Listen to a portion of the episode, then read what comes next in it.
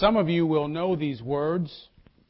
And if you do, feel free to uh, help me finish it. And for those of you who don't know these words, you can just sort of, I guess, bask in the irony, maybe, of it.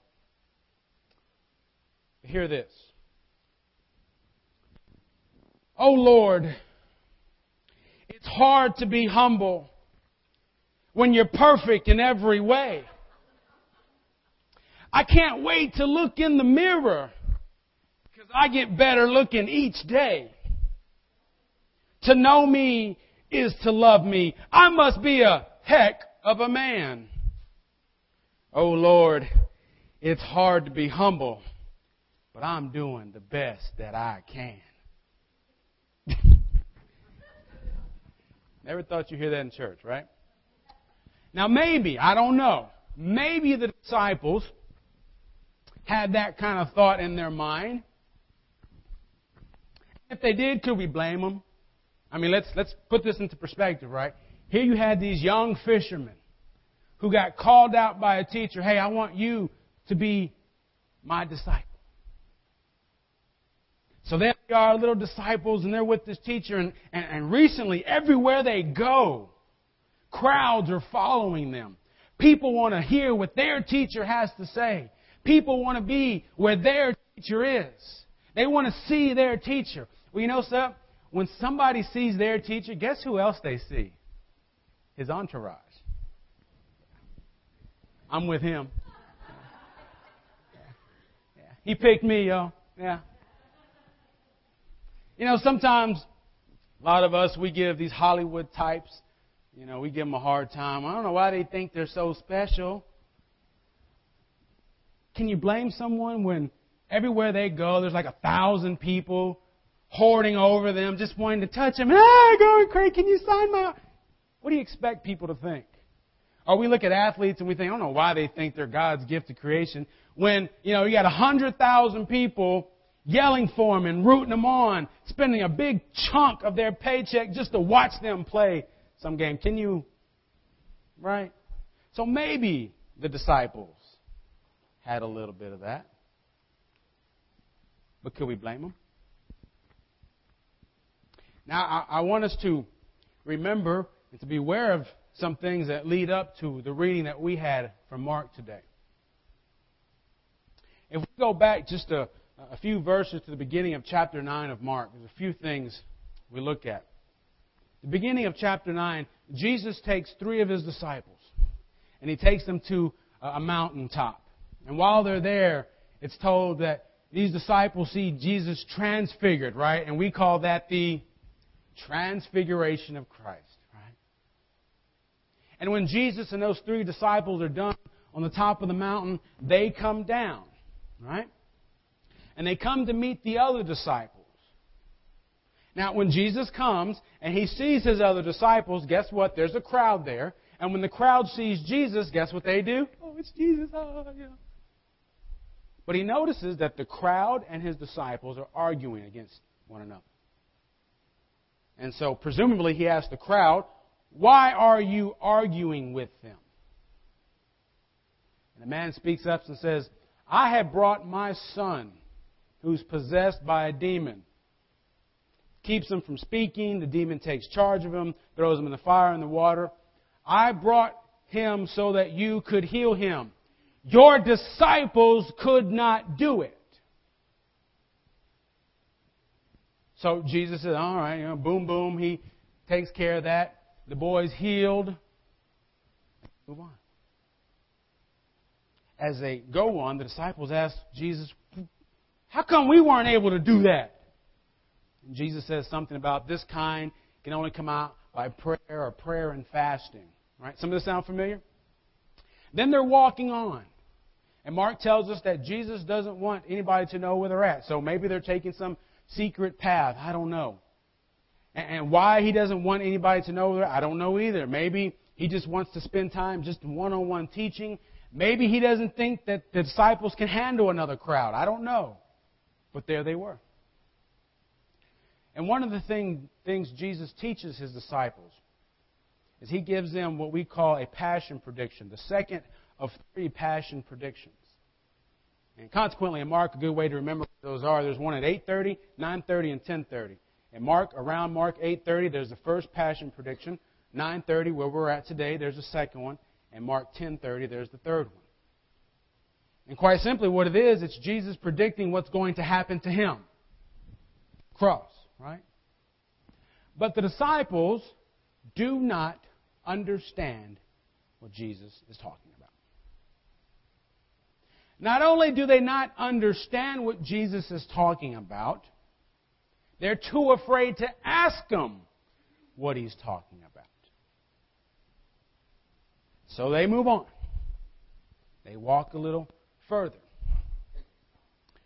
And they get to a house, and when they get to the house, Jesus asked them something. What were you guys arguing about on the road? Anybody remember what they were arguing about? Who was the greatest? Now let's put all this in perspective. Rewind real quick, right? These are the disciples who couldn't heal the boy. And according to Jesus, maybe there was something wrong with their prayer life and their fasting. These are the ones that couldn't understand. It seems so simple to us, and maybe it was a little more complex, but it sure looks simple. This is going to happen to me. They couldn't understand that. And they were too afraid to even ask Jesus what he's talking about. And all those things, now as they walk, they're arguing with one another, which one of us is the greatest? Are you kidding me?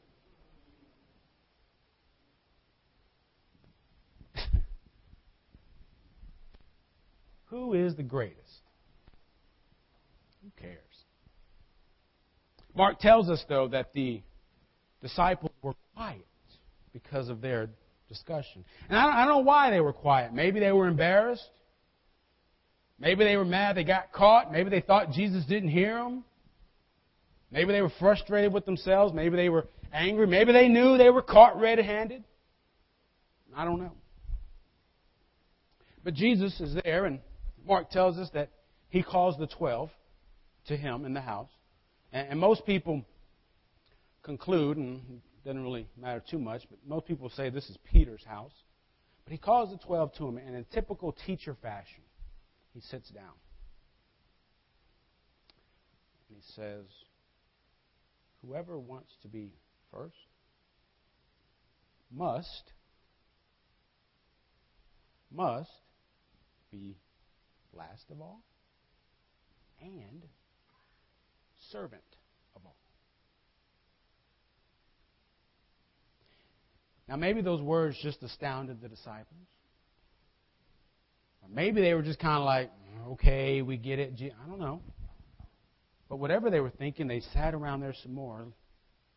And as they were sitting there, Jesus calls a child to himself. And there this child is, young child in, in the middle of these disciples, and Jesus takes this child and lifts him up in his arms.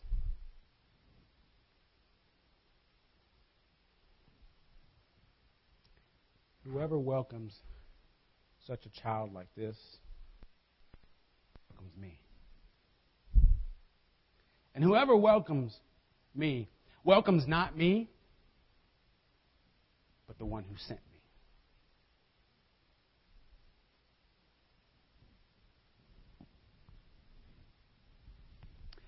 Now, there is a common thought that a child's position in the ancient world wasn't a very uh, highly respected position, and that may seem kind of obvious. Even in our times, you know, so many people have always told me, well, when I was growing up, children were seen, not heard. So maybe it's not a far fetched idea to think that uh, a child didn't enjoy uh, freedom or didn't enjoy some of the things we might take for granted. And that conversation can go back and forth, and there's some things you can add or take away from that. But I think at the very least, I think at the very least, we can we could probably agree that that child or a child like that child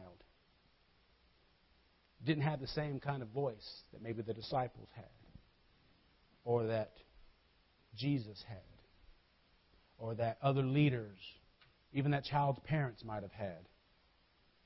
I bet we could agree that that child could not defend himself or herself the same way Jesus could have, or other leaders or that person's parents. Y'all with me? That child didn't have the same kind of resources as other people might have. Now, have you ever gotten in trouble? Maybe you don't think about it, you just kind of saying, you know, maybe maybe it's your spouse or someone you know, and you know they're expecting, and everybody's, oh, your baby, and you say something like, oh, so when is it due? What is it? What's its name? And you get in trouble. It's not an it, it's a baby. Right? Oh, sorry. Did you see how Mark told us the story? Did you see that? When Jesus was with the twelve and he brought the, the child there. What did he call it? Take a guess. It. it says he brought it and he said he picked it up. We don't know if the child is a boy or girl. Now, that may or may not mean anything. But I think it just kind of helps us remind us that that child's place wasn't the same place that everyone else enjoyed. And whoever welcomes such a child a lot of churches these days, they talk about wanting to be welcoming congregations, welcoming churches. And I got to say that being a welcoming church is not is more than just having somebody at the front door shaking somebody's hand, "Hey, glad you're here. Can you hurry up so we can get the next person in?" There's more to it than that. Think about when you have a special guest over your house or guests. You've been waiting for this day on the calendar and you know, this is important guest, important person or persons. And, you know, you get everything ready. Tidy up. got the best meal or you got the best whatever. You are ready. And when that person arrives, you will do everything you can to make sure that that person is welcomed into your home. You have gone out of your way to make sure that that person is welcome. Jesus tells us whoever welcomes such a child, whoever welcomes the voiceless, whoever welcomes the defenseless, whoever welcomes he or she that doesn't have the resources, whoever welcomes such a child as this welcomes me. And whoever welcomes me doesn't welcome me, but welcomes the one who sent me. One commentator made it very simple for us. Said that when you and I welcome the powerless, we are welcoming the powerful.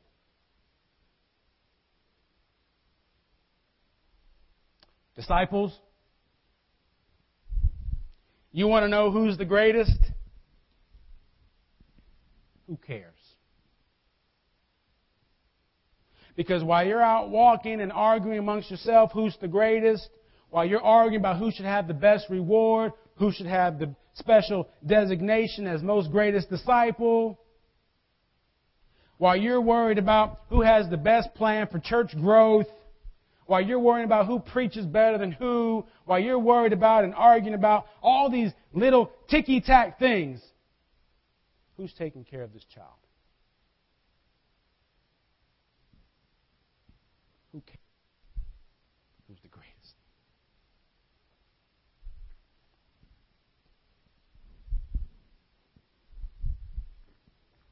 Every church has those who have a voice and have resources and have all those kind of things we talked about. And every church also has people who don't have those kinds of things. I think it's a, a testimony to the glory of God when those churches can figure out how to make sure they have one voice. And how to make sure that that one voice is given to others outside of themselves. That is the church being the church.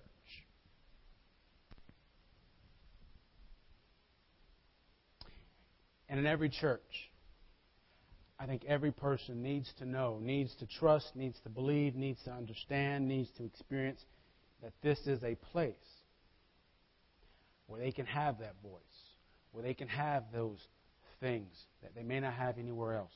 Because we are building a different kind of kingdom here. We are building the kingdom of God.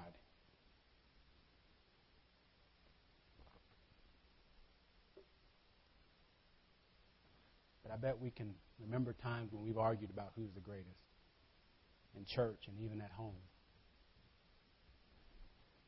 And all I can really ask you is who cares? If anyone wants to be first, when someone hears that, they might be willing to say, okay, John, well, I don't really want to be first. I'm happy with a distant second or third, thank you. It's not that easy, friends. We don't get off like that. So nice try. We all have the same calling. Jesus wanted us to be like Him. Jesus, uh, Jesus wanted us to learn who He was so we could be like Him. Look at the passion prediction of Jesus that we talked about. He was last. They don't put number one on the cross. He was the servant of all. And all of us have that same calling. And this is a place where people with that belief and that trust in Christ and that desire to be like Christ come together. And my regard is not for what you can give to me, it's what I can give to you. It's what we can give to other people. It's also a place where we know that we are amongst God's own. We were in our Mercedes church one time, and uh, I want to say it was around New Year's Eve or something like that, but we were having a church uh, gathering, and we were a smaller church, and at the end of our time, we all got in a big circle, and we we held hands and we prayed together in that circle and we started singing. I remember we started singing a song, Unidos, Unidos, Siempre Unidos, right? United, united, always united. Such a nice little song, so nice. I think we sang it about 103 times in that circle. And I don't know if it happened naturally or if someone cued it or whatever, but here we are singing, Unidos, you need those. And somebody decides it's a good idea. Let's put our hands up. So we start singing with our hands together, right? In our circle, and of course some of us are off, but that's all right though. We're, we're going.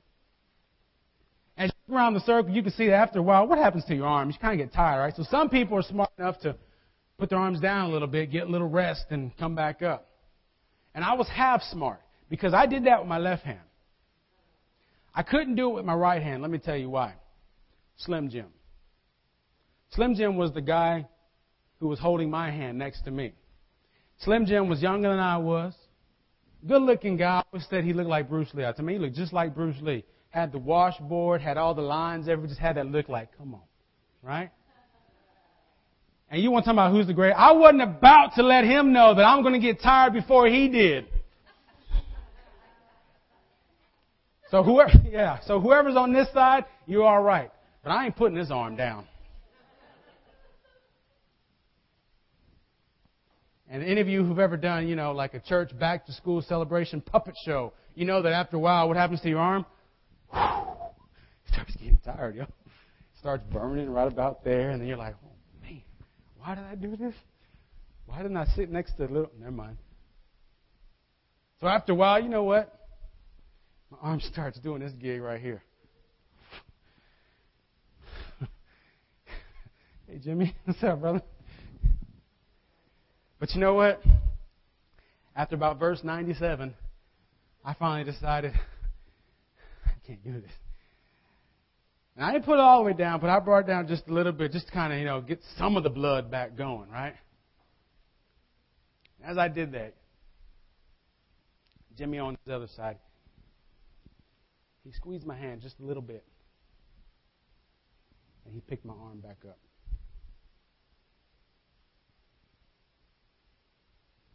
There we are again. and someone's arm starts shaking. Guess whose it was? It was Jimmy's. And I could tell Jimmy, I don't know if we had the same thing working in our mind or not. I don't know if he didn't want to let the big guy get over him or I don't know. But I could feel his arm coming down just a little bit. And so I squeezed his hand just a little bit. And I brought him back up. And we stayed like that until that song was over. I don't think I wanted to be united anymore. But to me, that's the church. How can I hold you up? How can you hold me up? How can we hold up each other? And how can we hold up the other people in and out of the circle? Who's the greatest? Who cares? We've got work to do. In Jesus' name.